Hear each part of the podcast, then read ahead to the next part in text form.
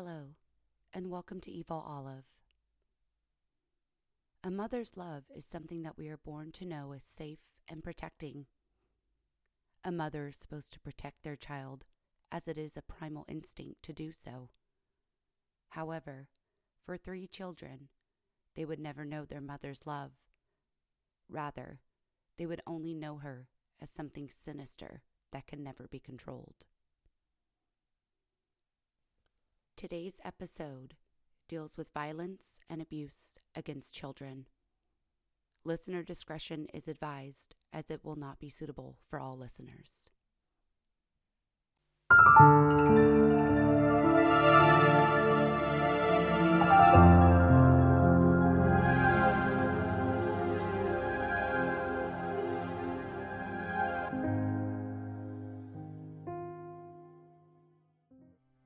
Michelle Lynn Watson was born to Les and Sharon Watson on April 15, 1954, in Battleground, Washington. She went by Shelley, and she was one of three children. She had two younger brothers, Chuck and Paul. Shortly after Paul's birth, Les and Sharon divorced, and Sharon took the kids and left for California. Not long after Sharon's departure, Les fell in love again and married Laura in 1960. They met at the bowling alley that Les owned and operated that was called the Tiger Bowl. Les owned and operated multiple nursing homes with his mother Anna as well. Shortly after Les and Laura's marriage, Laura received a phone call from Sharon, Les's ex wife. She stated that she was going to return the kids back to Les. Laura was confused, although she knew that Les had children and they lived with their mother in California. She was unaware that they would be coming back to live with them. Laura did not have children and was not sure if she was ready to be a stepmom.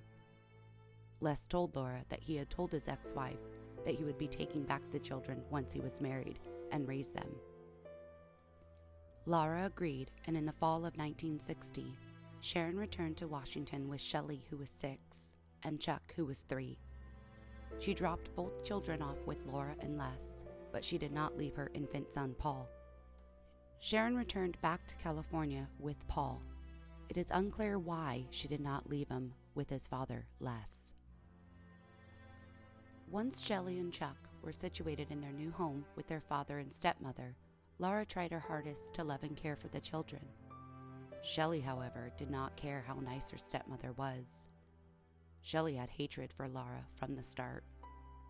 Nearly every day, Shelley would tell Laura that she hated her stepmother and wanted nothing to do with her. Laura knew that it must have been hard for Shelley to adjust to this new life and gave her the benefit of the doubt.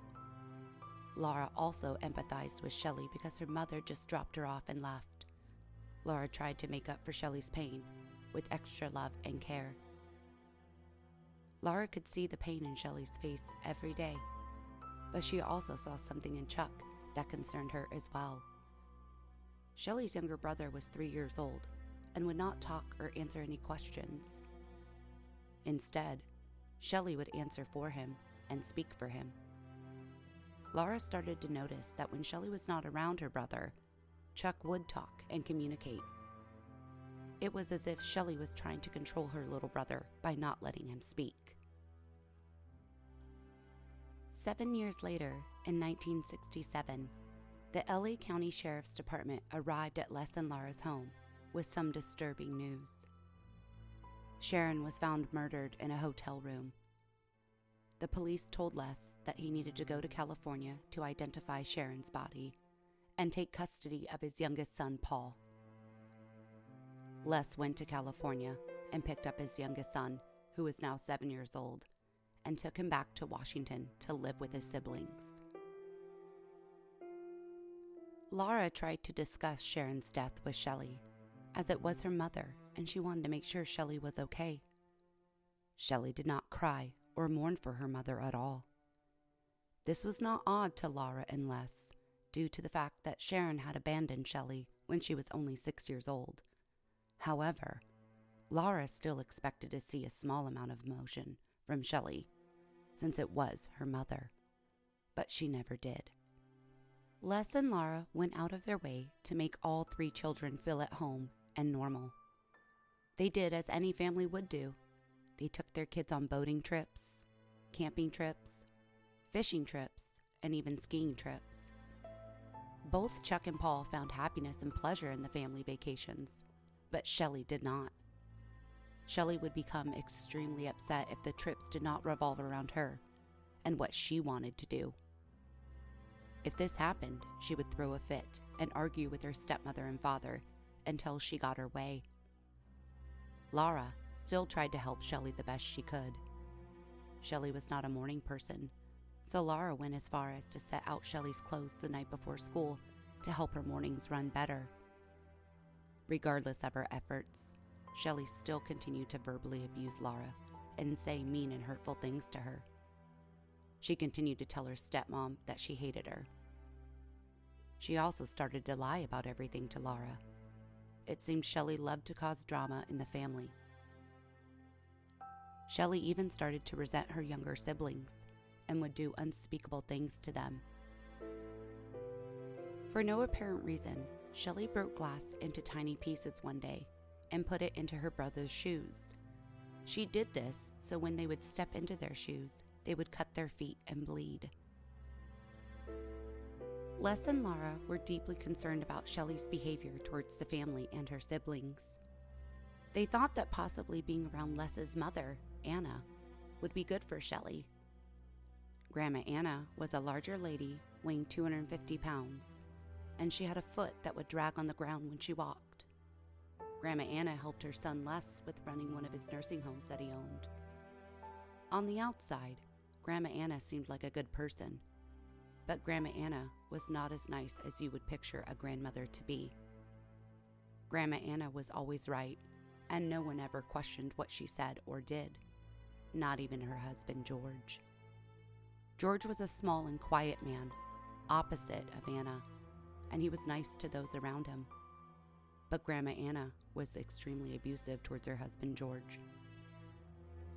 She disliked him so much that she forced George to sleep in an 8x8 shed that was located in the backyard of the property.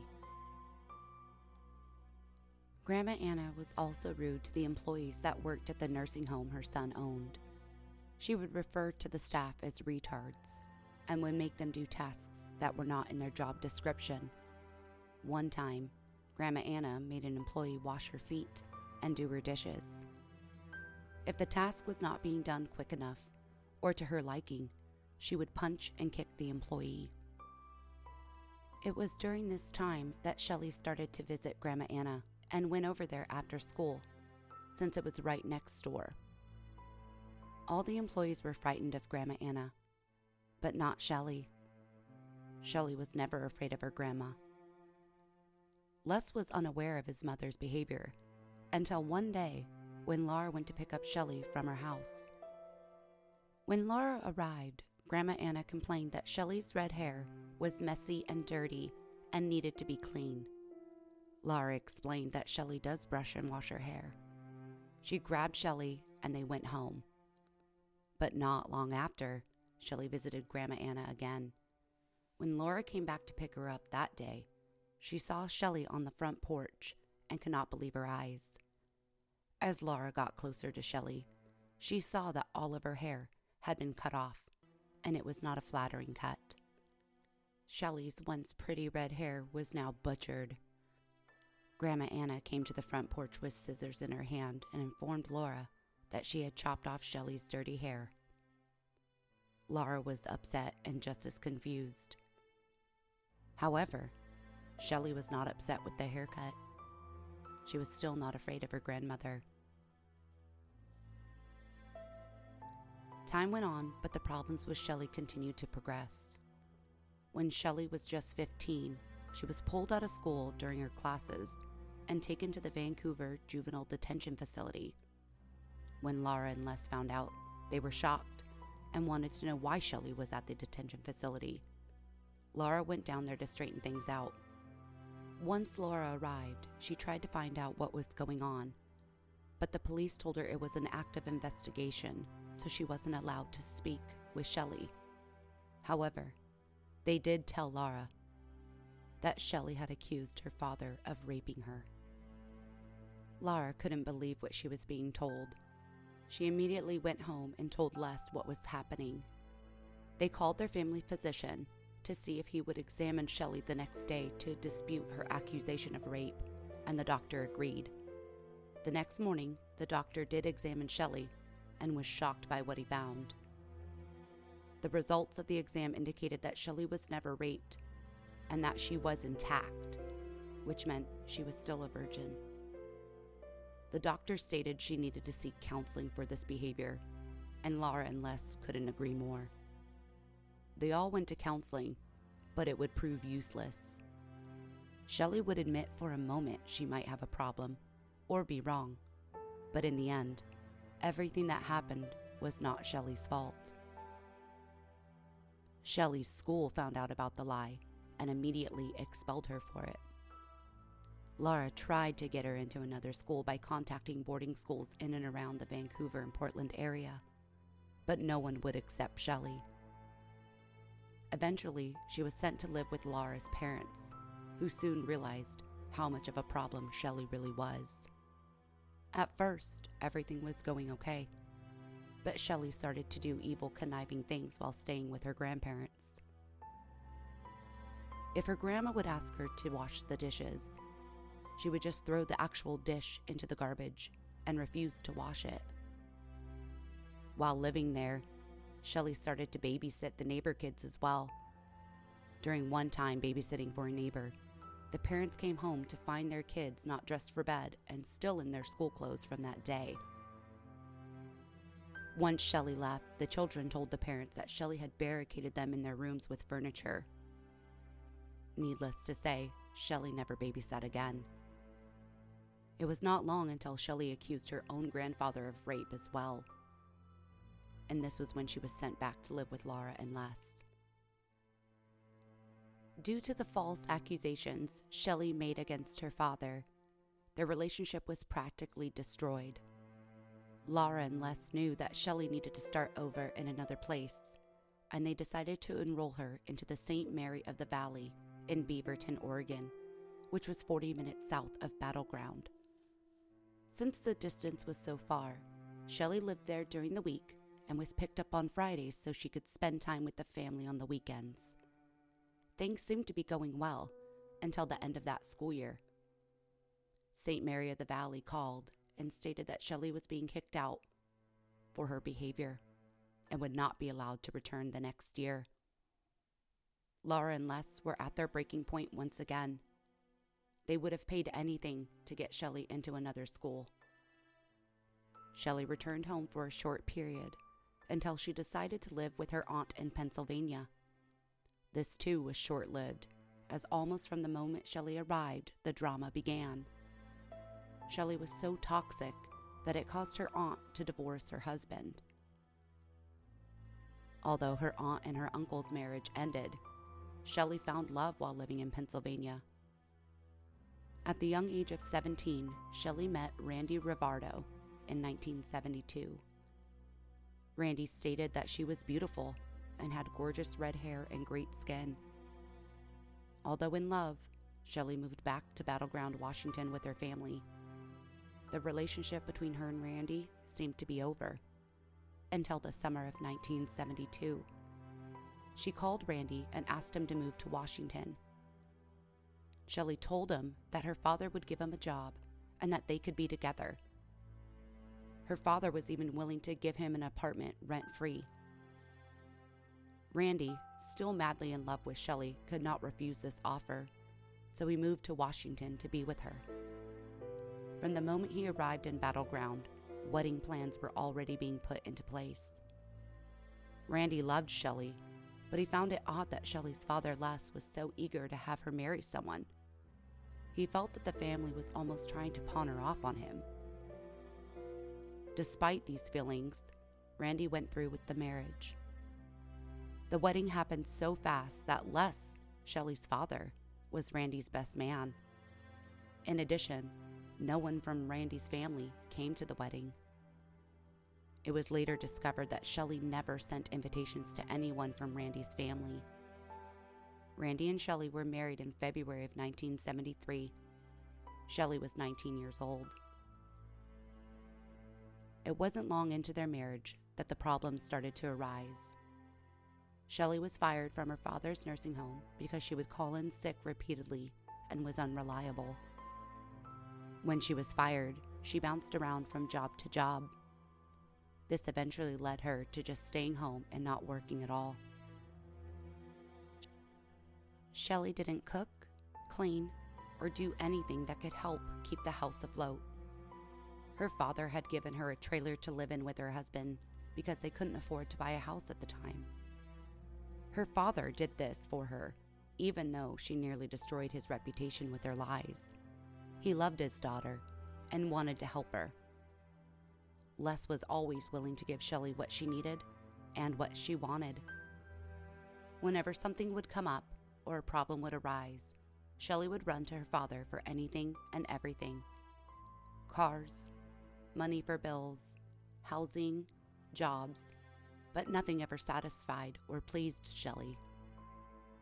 One time, Shelley's father bought her a pink Buick convertible, and when she was presented with this gift, she threw a tantrum and yelled at her father.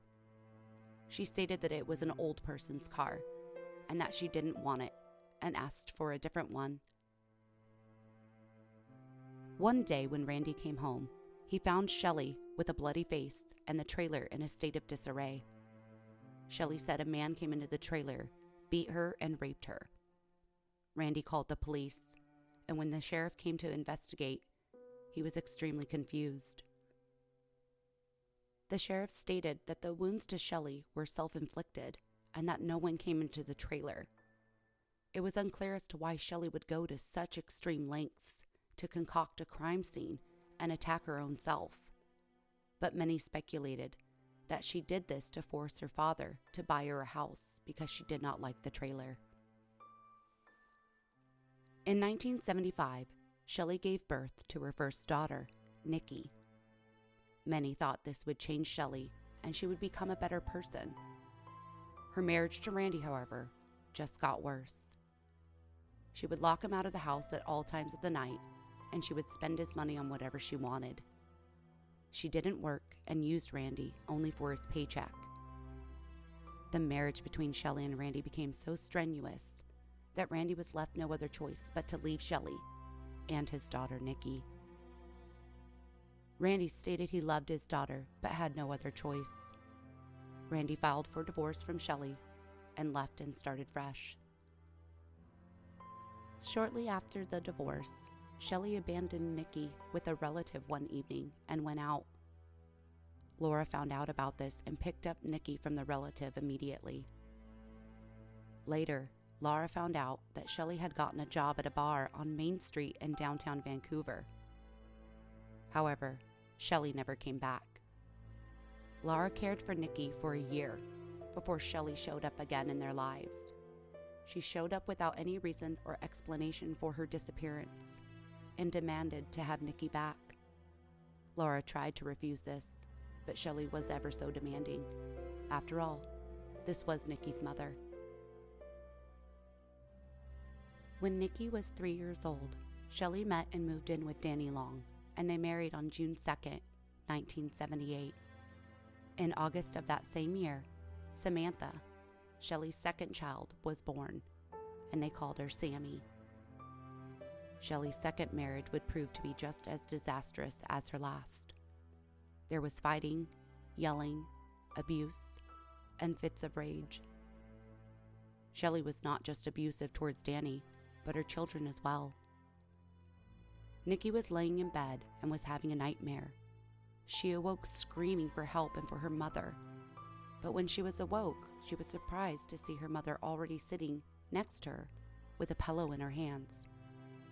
Shelley told Nikki that she was okay and she was just having a bad dream. But even at three years old, Nikki knew something was not right. She couldn't understand why her mother was holding a pillow sitting next to her in her room. It was not long after that Shelley and Danny divorced, and he left both the children with Shelley. In April of 1982, Dave Knotek met Shelley at a bar in Long Beach, Washington. Dave was head over heels for her and thought that she was the most beautiful woman he'd ever seen. Shelley was beautiful, and she looked like she could be a movie star. Dave grew up in Raymond, Washington, and became a logger. In the beginning, when Shelley would bring Dave around Shelley's two kids, Nikki and Sammy, Shelley told Nikki that this was her new father and that she needed to call him dad. Shelley also told Dave that she had cancer and only had a month to live. Dave at the time found this odd, as Shelley looked to be fine and showed no signs of having any illness. However, he still loved her. Eventually, Shelley, Dave, and the two kids moved to a house in Raymond, Washington, and they married on December 28, 1987. One of the witnesses at the wedding for Shelley was her friend and hairdresser, Kathy Loreno. A few years later, the house they were living in burned down, and they were forced to move into a rental property in Old Willapa. They called it the Louderback House, which was the name of the original owners. The house was situated on the edge of a forest and was extremely secluded. This would be the start of Shelley's evil and abusive reign on her kids. Nikki was roughly 13 years old at the time, and Sammy was 10. Some early accounts of punishment included being beaten until bloody, shoved into walls, and being locked in their room for days. In one incident, Nikki was pushed into a walk in closet, and her mother started punching her while Nikki cried for her mother to stop. During the abuse, Nikki cried, Mom, I'm sorry. I won't do it again. This did not stop Shelley. It only fueled her rage. She screamed back at Nikki, You fucking little bitch. Nikki got up and tried to run away, and as she did, her mother pushed her into the wall, where her head hit a protruding nail. At that moment, Shelley realized that her daughter's head was nailed to the wall, and she stopped. Shelley would stop when the beatings went too far and would pretend to love her children and tend to their wounds as if nothing happened. One time, Shelley locked Nikki in a room for a week before Christmas. And then when Christmas Day came, she acted like nothing ever happened and let Nikki out. She would give the children's gifts and toys just to take it away and watch the sadness on their face. If Nikki and Sammy were caught trying to find their gifts, they were beaten. To ensure the children would not search for their gifts or toys, Shelley would put tape on the doors the tape would connect from the door to the wall. If the door was opened, then the tape would come off, and Shelley would know that her children were searching for their toys and would punish them. It seemed as though she wanted her children to get caught so she could punish them. One time, Shelley gave the girls teddy bear pins for Christmas. And while in the process of the kids unwrapping all of their presents, the pins became lost. This sent Shelley into a fit of rage. Shelley yelled at the children, beat them with an electric cord, and made them look for the pins all night long. The pins were eventually found tucked in another present. Even at their young age, Nikki and Sammy both suspected that their mother Shelley most likely took the teddy bear pins and hid them, all in an effort to blame and torture them for the remainder of their Christmas night. Although the girls were afraid of their mother and sad about their lives, Sammy and Nikki had each other. Sometimes at night, Sammy would sneak into her older sister Nikki's room and lay with her in her bed and talk about how they would get away from their mother one day. One time, the girls talked about shrinking their mother and putting her in a cage so she couldn't hurt them anymore. Through these abusive tirades, Shelley's husband Dave did not step in or help the children. Rather, he was just as scared of Shelley as the girls were and was too cowardly to stand up and stop it. Dave, too afraid to stand up to his wife, would back the abuse that Shelley exhibited towards the kids. Shelley was creative in her punishments. When she would tire of one abuse, she would think up another one. This was when wallowing became an abuse tactic that was used regularly in the home. Wallowing is how pigs and hogs roll in mud, and Shelley made her own children do this. Nikki was typically the main source of this form of abuse and would suffer it often. According to Nikki, she would be asleep in her bed when her mother would barge in screaming and yelling at her to wake up. Nikki, not wanting to upset her mother further, would do as she was told and would do it quickly. Shelley would make Nikki go downstairs, take off her clothes, and go outside to the mud puddle and lay in it. Shelley would put a jacket on grab the hose from the side of the house and start spraying her daughter while she yelled at her and made her roll in the mud. Sammy sometimes watched from her upstairs bedroom window, crying for it all to stop. She loved her sister and hated seeing Nikki abused, but also didn't want to receive the same abuse. While staring out into the night watching her sister roll in the mud, Sammy was surprised to see Dave standing out there with Shelley it wasn't just her mother spraying Nikki, it was her stepfather as well. The wallowing could last for hours. It just depended on how angry Shelley was that night or how long she wanted to torture her children. After the wallowing, Nikki was not allowed to shower or to get clean. She would show up to school the next day dirty, unkempt, and tired. Nikki wanted to tell someone about the abuse but was too afraid. In the book, If You Tell, by Gregg Olsen, Nikki was afraid of what would happen to her if she told and no one believed her. She was afraid to receive more or even worse abuse. Nikki also didn't want people to know that her family was violent. In addition to the wallowing, Nikki was also subjected to imprisonment at a young age. During their time at the Louderback house, Nikki was imprisoned in her room or her closet for almost an entire summer. Her mother would give her a bucket to relieve herself in and would only allow Nikki to come out to empty the bucket. Sammy missed her sister dearly and found ways to connect with her even though she was locked in her room. When Nikki was locked in her room during that summer, their dog had puppies. Nikki wanted to see and play with the puppies, Nikki had several robes in her room. She took the ropes from the robes, tied them to her bucket, and lowered the bucket down to Sammy.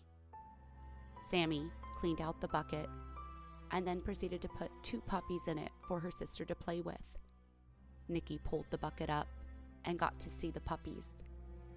They both knew that, that if they were caught, their mother would punish them both but Sammy and Nikki's love for one another was so great, they risked it anyways, even for a moment of happiness.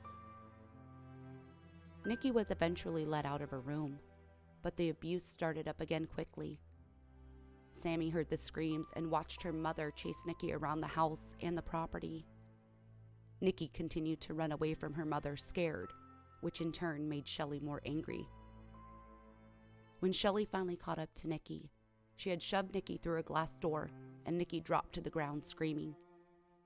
Nikki was covered in glass and had cuts all over her body. Shelley yelled, Look what you made me do, Nikki.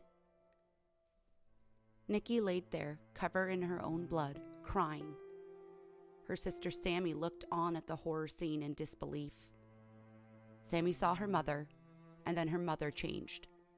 Shelley became caring and was concerned for Nikki. She said she was sorry, which was not something the girls ever heard. Shelley took Nikki into the bathroom upstairs and ran a bath. For once, the water was not scalding hot, but nice and warm. She took off Nikki's clothes, washed the blood from her body, and bandaged up all the cuts. Shelley considered herself somewhat of a nurse because she worked at a nursing home and attended a couple courses at a local community college. Therefore, she did not take Nikki to seek medical attention for all the cuts and the glass she had. Rather, she fixed Nikki up herself. Sammy could recall that after that incident, her mother was nicer to Nikki. She even took Nikki out to dinner and paid to get Nikki's hair styled. Laura, their grandmother, was never aware of any abuse that the children suffered. Nikki and Sammy would just state that their mom was weird and acted different sometimes. Laura never saw anything that would make her think or believe that Shelley was abusing her own children to the extent that she was. In 1988, Shelley's nephew Shane came to live with the family at the Louderback house. Shane's parents were unable to care for him due to their incarcerations and substance abuse, so Shelley decided to take in Shane and give him a home and a family. Although he came from a broken home, Shane was a good kid. He never had trouble in school, with the law, or anybody he knew. Girls found him attractive with his dark brown eyes and his dark hair. When Shane arrived, he was given the room in the basement with a bed and a place to put all of his belongings. He had pictures on the wall, music, and his personal things. It was great at first. Shane finally had a place where he had felt at home and a family that was not in prison or on the street doing drugs. It was short lived. It wasn't long before Shelley started to inflict her abusive ways onto Shane as well. Shelley had a knack for making the kids do and complete outrageous chores. She would make them do everything inside and out the house cleaning up feces, moving pile of sticks from one to another, cleaning up the entire inside of the house, painting random walls and sheds, and pointless tasks that never mattered. Shane quickly learned that you did not talk back to Shelley. You did as you were told, or you were punished. Shane soon became scared of his Aunt Shelley and did as he was told. However, when he didn't, his things started to go missing from the basement. First, it was his pillow, and then his blankets, and then his bed. Soon, Shane found himself in a dungeon below the house that he could not escape. He tried to reason with his aunt, but that only made things worse. Shane stopped complaining and did as he was told. But this too did not stop his aunt from her continuous torture and abuse. Shane was not allowed to shower except for every other week and had to wear the same dirty clothes to school every day. The girls that once found him cute saw him as a dirty, unkempt, smelly kid at school. When Laura found out Shane was living with Shelley, she went up to visit and see how the transition was going. When she arrived, she quickly learned that things were not great, and she was concerned. She was forced to sit in her car for hours because no one answered the door.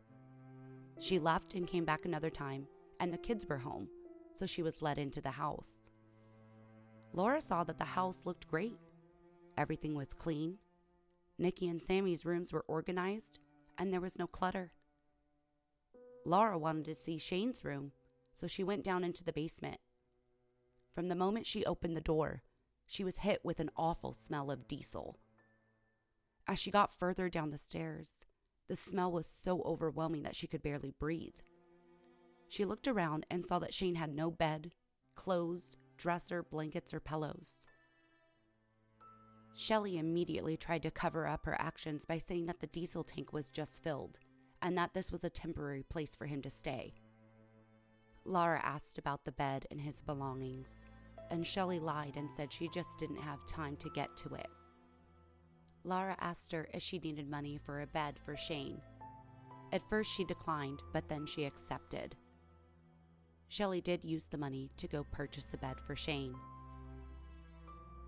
Laura was still unaware of the abuse that Nikki, Sammy, and Shane were now all suffering from at the hands of Shelley. Typically, Nikki was the target of all the abuse, but now that Shane was there, he and Nikki both suffered.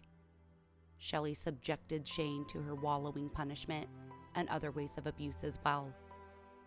Sammy one night was at the top of the stairs and heard her mother yelling at Nikki and Shane. When she looked downstairs, she saw that her mother forced them to dance in the nude. Both Shane and Nikki were embarrassed and uncomfortable, but they did not dare disobey Shelley. Since Nikki and Shane were the main targets of the abuse now, they became more like brother and sister instead of cousins. they loved each other and tried to protect one another. They would often talk about escaping and how they could get rid of Shelley. If Shelley caught Nikki and Shane talking, she would punish them for that as well. One night, she forced Nikki and Shane to get undressed, go outside, and sit with their backs to one another. Both Shane and Nikki did as they were told for fear of some far worse punishment. They sat in the nude in the cold with their backs touching and talked about how much they hated Shelley. It was hours before Shelley told them that they could come in, and when she did, she said that they hoped they learned their lesson. They had no idea why they were outside in the first place. By the Christmas of 1988, Shelley was 34 years old and was pregnant with her third child with Dave. Shelley announced that her friend Kathy Loreno would be moving in with them. Kathy was at the house often visiting with her friend Shelley. However, her point of view of the children was far different. Shelley's story portrayed the kids, especially Nikki and Shane, as ungrateful children that gave Shelley problems. Kathy was nice to the kids, but made it a point of telling them that they needed to respect their mother because she does so much for them. Sammy enjoyed Kathy, but Nikki and Shane did not care for her. When Shelley told everyone that Kathy would be moving in with them, she said it was so Kathy could help out around the house and with the baby after it was born. Shelley also stated that Kathy's family did not want anything to do with her, and she had nowhere else to go. In June of 1989, Tori was born. This was Dave's first child, and he was infatuated with his daughter. She had blue eyes and blonde fuzzy hair. After the birth, Shelley told Dave that Tori was premature and that she would need Kathy's help more than ever. It was at this point that Dave was happy to have Kathy around to help since he worked so much and couldn't be there to help out with the new baby.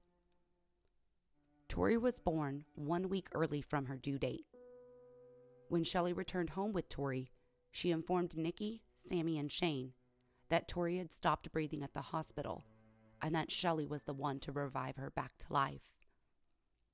The hospital had sent home monitors for Tori to ensure that she was okay once Shelley and Tori were settled in the home, it was not long before strange and concerning things started to happen. The monitors that were sent home to look after Tori would start going off in the middle of the night. The alarms would go off when Tori would stop breathing. The kids would hear the alarms and rush downstairs to see if everything was okay with Tori. Each time, they saw Shelley holding Tori with a terrified look on her face. Shelley would tell them that everything was fine and that they needed to go back to bed. Nikki knew something was not right. Therefore, one evening, she was the first to hear the alarms and ran out her room. As she looked downstairs, she saw her mother holding a pillow over Tori's face. As she watched this happen, she could not help but think about the time when she was three years old, when her mother was holding a pillow in her bed. Nikki knew her mother was crazy but was she really capable of smothering her own children? And had she done this to all of them when they were little? After this, Nikki felt a strong maternal instinct to watch out for her baby sister and protected her the best way she could. Sammy's birthday had arrived and she was excited. For a moment, the family seemed normal. Sammy had a cake, presents, and friends at her party there was no wallowing or abuse going on. She opened her presents, and the one present that she truly loved and enjoyed was a necklace that Kathy had given her. She thought it was beautiful and could not believe that Kathy bought it for her. Shelley saw how much her daughter loved the necklace and asked her what her favorite present was. Sammy told her mother she loved all of her presents, but if she had to choose, she really loved the necklace. Once everyone left, Shelley took out her frustration on Sammy. Shelley grabbed her belt and beat Sammy with it, all while yelling that she was an ungrateful brat. Sammy quickly learned that when Shelley asks you what your favorite present is, you always say hers. Once the excitement and attention of the new baby wore off, Shelley had to come up with another way to gain attention. She called her stepmother Laura and told her that she had cancer once again. Laura, not thinking that Shelley would lie about something again, was concerned. She asked Shelley about the treatment and what she needed from her. As weeks and months passed, Shelley told several different versions of her cancer story. The type of cancer changed, the type of treatment had changed, and Laura was now not allowed to go to any appointments with Shelley. Laura, frustrated, confronted Shelley about the lies and said that it was all made up and it needs to stop. Even Dave tried to tell Lara that the cancer was real, but Lara told him that he was being suckered into believing it and that he shouldn't. This still did not sway Dave's belief for his wife's cancer. Lara realized that Shelley was trying to get attention, but she was not going to get it from Laura. The abuse at the Louderback house continued, although now it had shifted towards Kathy Loreno, Shelley's friend who moved in to try and help out with the baby. It was not long after Kathy moving into the house that Kathy started to see Shelley for who she really was. Shelley forced Kathy to do chores around the house, and if Kathy did not respond back with a pleased tone, Shelley would yell and hit her. When the fighting would start between Shelley and Kathy, Shelley would tell Kathy that she was made to do it because she was not listening. It was her fault, and that she was a horrible person, and no one wanted to be around her. Shelley would break Kathy down emotionally, just to be the one to lift her back up. Shelley always told Kathy that the reason she treated Kathy the way she did was for her own good. Kathy was sick and needed help. Kathy would cry and say she was sorry for whatever she did and promised to never do it again. Shelley had a tendency to gaslight and manipulate any situation. Shelley told Kathy that she had started to sleepwalk in the night and started to do it naked while walking into her nephew's room, Shane. Kathy did not believe it and professed her innocence. Shelley told Kathy that she was trying to help her and that she would not lie to her. She even said her own children saw Kathy doing it and made them lie as well. Kathy, confused and in disbelief, started to believe Shelley's lies. Shelley also told Kathy that she was fat because she was sleepwalking to the kitchen and eating food in the middle of the night. Shelley claimed to have found pies underneath Kathy's bed. However, the kids knew their mother and knew that Shelley was probably putting the pies there herself, just as a way to beat Kathy down. Kathy again believed what her friend was telling her. Just as Shelley took away the privileges of her own children and of Shane, she started to do the same with Kathy. Shelley took away Kathy's clothes and made her do chores in the nude. Kathy was also no longer to use the bathroom inside, Therefore, she was forced to bathe outside with a hose.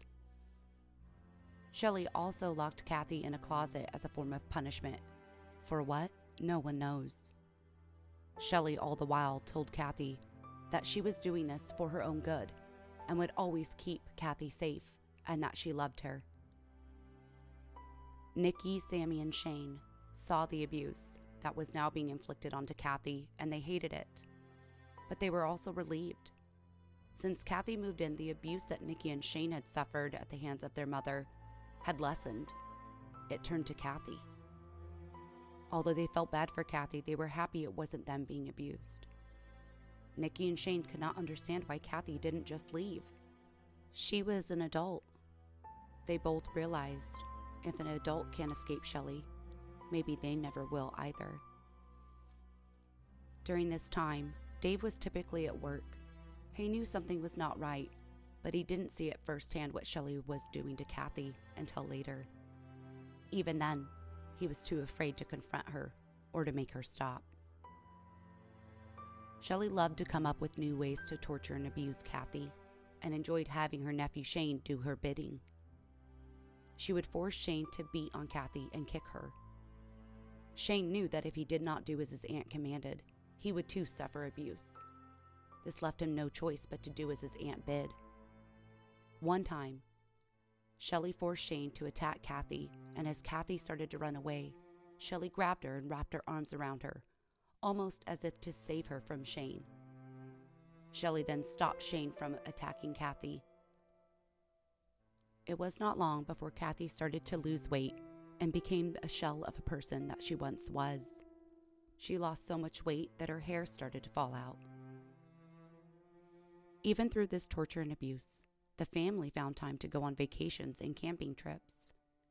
Dave and Shelley would pack up everything, sit in the front seats, the kids would pile into the back, and they would force Kathy to ride in the trunk. When they would get to the place where they would be camping, they would set up their campsite and set up their tent. When it was time to go to sleep, everyone slept in the tent except for Kathy, who was forced to sleep under the car. The next day of their camping trip, Shelley thought it'd be a great idea to put Kathy in the trunk. She said that it would be fun and Kathy would enjoy sleeping there for the night. By the next morning, when she was let out, Kathy fell to the ground and could not walk. When the girls got home from school one day, they saw Kathy on the front porch with a bowl on her head and Shelley standing behind her with scissors. Shelley had cut off all of Kathy's long, beautiful, wavy hair, and it was not a pretty cut. Shelley butchered Kathy's hair and thought it looked better on Kathy.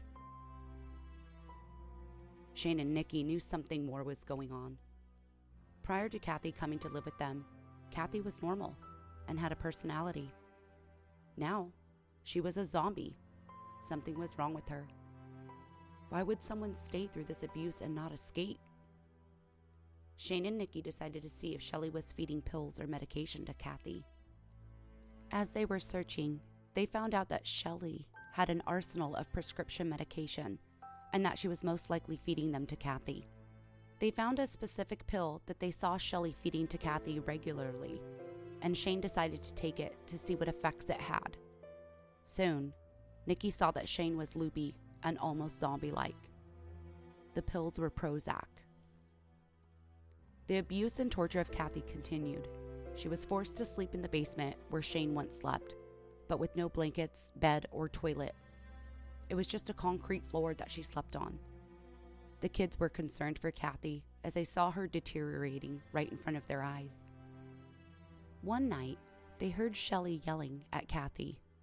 They looked out their window, and at the top of an icy cold hill, they saw Dave and Shelley yelling at a naked Kathy. It was cold outside and there was snow on the ground. Shelley instructed Kathy to climb up the hill and slide down it on her bare bottom. Kathy pleaded and begged for the torment to stop, but Shelley continued to force Kathy. Kathy started to slide down the hill, and with each time she slid, more blood appeared in the ice. Sammy, Nikki, and Shane watched in horror as they saw the torture of Kathy. After every slide down the hill, there was more blood than the last. It looked like one big red stripe had been painted down a snowy white hill. Although Kathy and her mother were fighting, Kathy's mother still loved her daughter and was trying to locate her. Kathy's family knew she was staying at the Louderback house with Shelley and her family, but had no idea what was being done to her. When they would call, Shelley would lie she told Kathy's family that Kathy had left with a boyfriend named Rocky and that she hadn't seen her. The abuse continued, and Kathy grew so weak and was starting to die. Her teeth started to rot and fall out, and her skin started to hang off of her bones. By 1992, the family moved out of the Louderback home into a house on Monohon Landing in Raymond, Washington. The five acre property was secluded just enough that Shelley could continue her abuse. It was an old 1930s farmhouse that needed work, but it was no problem for Shelley, as she would just have the kids and Kathy do all the chores. There were multiple buildings on the property chicken coops, sheds, and an old barn. The house was small and was not big enough for six people moving in. Dave and Shelley had their own room with Tori, Nikki and Sammy had their own room, but Shane and Kathy did not. Shane was forced to sleep in Nikki's closet, while Kathy was forced to sleep on the living room floor. The abuse continued with the children as well. Although Kathy suffered the most, the kids were still victims of Shelley's rage and outburst. Shelley would bite Nikki, punch her, and kick her. She also called the kids names daily. She even went as far as to embarrass Nikki one day at school. Shelley showed up and started screaming at Nikki about a missing mascara. This was Shelley's way to embarrass Nikki so she would not have any friends. Kathy, even at the new house, was not allowed to use the bathroom or the shower. Instead, she had to still shower outside with a hose. But Shelley changed the soap that she used to pour on Kathy to something far worse. Shelley started to pour bleach onto Kathy while she was being hosed off outside. Kathy had open sores from the abuse and her body was decaying and when the bleach would run down her body, she would scream in agony. If Kathy tried to escape, Dave or Shelley would restrain her with duct tape. Dave tried to talk to Shelley about Kathy and having her leave to get help. He saw that she was dying and needed medical attention. Shelley would always come up with some excuse or reason as to why she was doing what she did to Kathy, and Dave believed it. Shelley would tell Dave that she was doing this to help Kathy, and this was the only way. Eventually, Kathy, like Shane, had run away from Shelley trying to escape. But Shelley would find Kathy and bring her back to the home with promises of things being different and getting better. When she came back, Kathy was moved to the pump house building on the property. But this was no better than the living room floor. In fact, it was worse. It was cold, wet, and dark. One day, when Dave got home from work, Kathy was let out of the pump house, but only to be beaten. Shelley was so upset about the yard work that was done by Kathy. She instructed Dave to kick her, and Dave did. He kicked Kathy in the head with his steel toed boots. It was at this point something went really wrong with Kathy. She could no longer talk. Although the kids were forced to stay outside in the buildings as well, Kathy was out there far longer. She was starved and beaten to the point of near death. Shane tried to let Kathy out and tell her she needed to escape, but Kathy refused. Shelley still told everyone that she was dying of cancer. She even went as far as to put white makeup on her face when her stepmom Laura came over to make her think she was really sick. Laura knew that Shelley was lying and did not believe her at all. Laura still was unaware of the abuse that Kathy and the children were suffering from. Shane was worked to the bone. He went to school during the day and worked until dark and was forced to give beatings to Kathy. He was trapped and afraid. Dave was a participant in the abuse towards Kathy as well. One time, when Shelley was sitting on the living room couch, she looked over into the kitchen and saw a Tupperware container full of feces. She immediately knew it was Kathy and beat her bloody with an extension cord. The next day, when Dave came home, Shelley told Dave about it and instructed him to waterboard Kathy for the incident. Dave duct taped Kathy to restrain her and placed her on a sheet of plywood face down. Then Shelley told Dave to lower her head into a bucket of water as this was being done, Shelley had made the children watch as well. Shelley told the kids that this was to help Kathy become a better person. Shelley yelled at Kathy while she was being tortured, calling her a fat pig. She was worthless, and she was stupid. Kathy cried for the abuse to stop, but it only fueled Shelley's rage. After the waterboarding incident, Shelley used it as a way to keep Kathy clean. She preferred this bathing method over the bleach baths in the yard. However, Kathy's body was in bad shape. She was starved and was not eating. Shelley, being creative in her abusive ways, thought of another way to make Kathy eat. Shelley went to the fridge, took out all the rotten food she could find. She put it into a blender and poured the contents into a cup. She handed it to Kathy and said, Drink. and Kathy did. No one noticed what was happening at the Monohon Landing house. Neighbors, teachers, and people were unaware of the atrocities that took place. All the kids were good at hiding their bruises. However, Kathy had gotten so bad that Shelley couldn't keep it a secret anymore. She agreed to move her into the laundry room of the house. Kathy could barely speak or walk. One day, when Dave came home from work, he heard a sound coming from the laundry room. It almost sounded like a gurgling sound, but it was not human. He asked Shelley what the noise was, and she told him it was Kathy resting. He went into the laundry room, and what he saw, he could not believe. To be continued next week.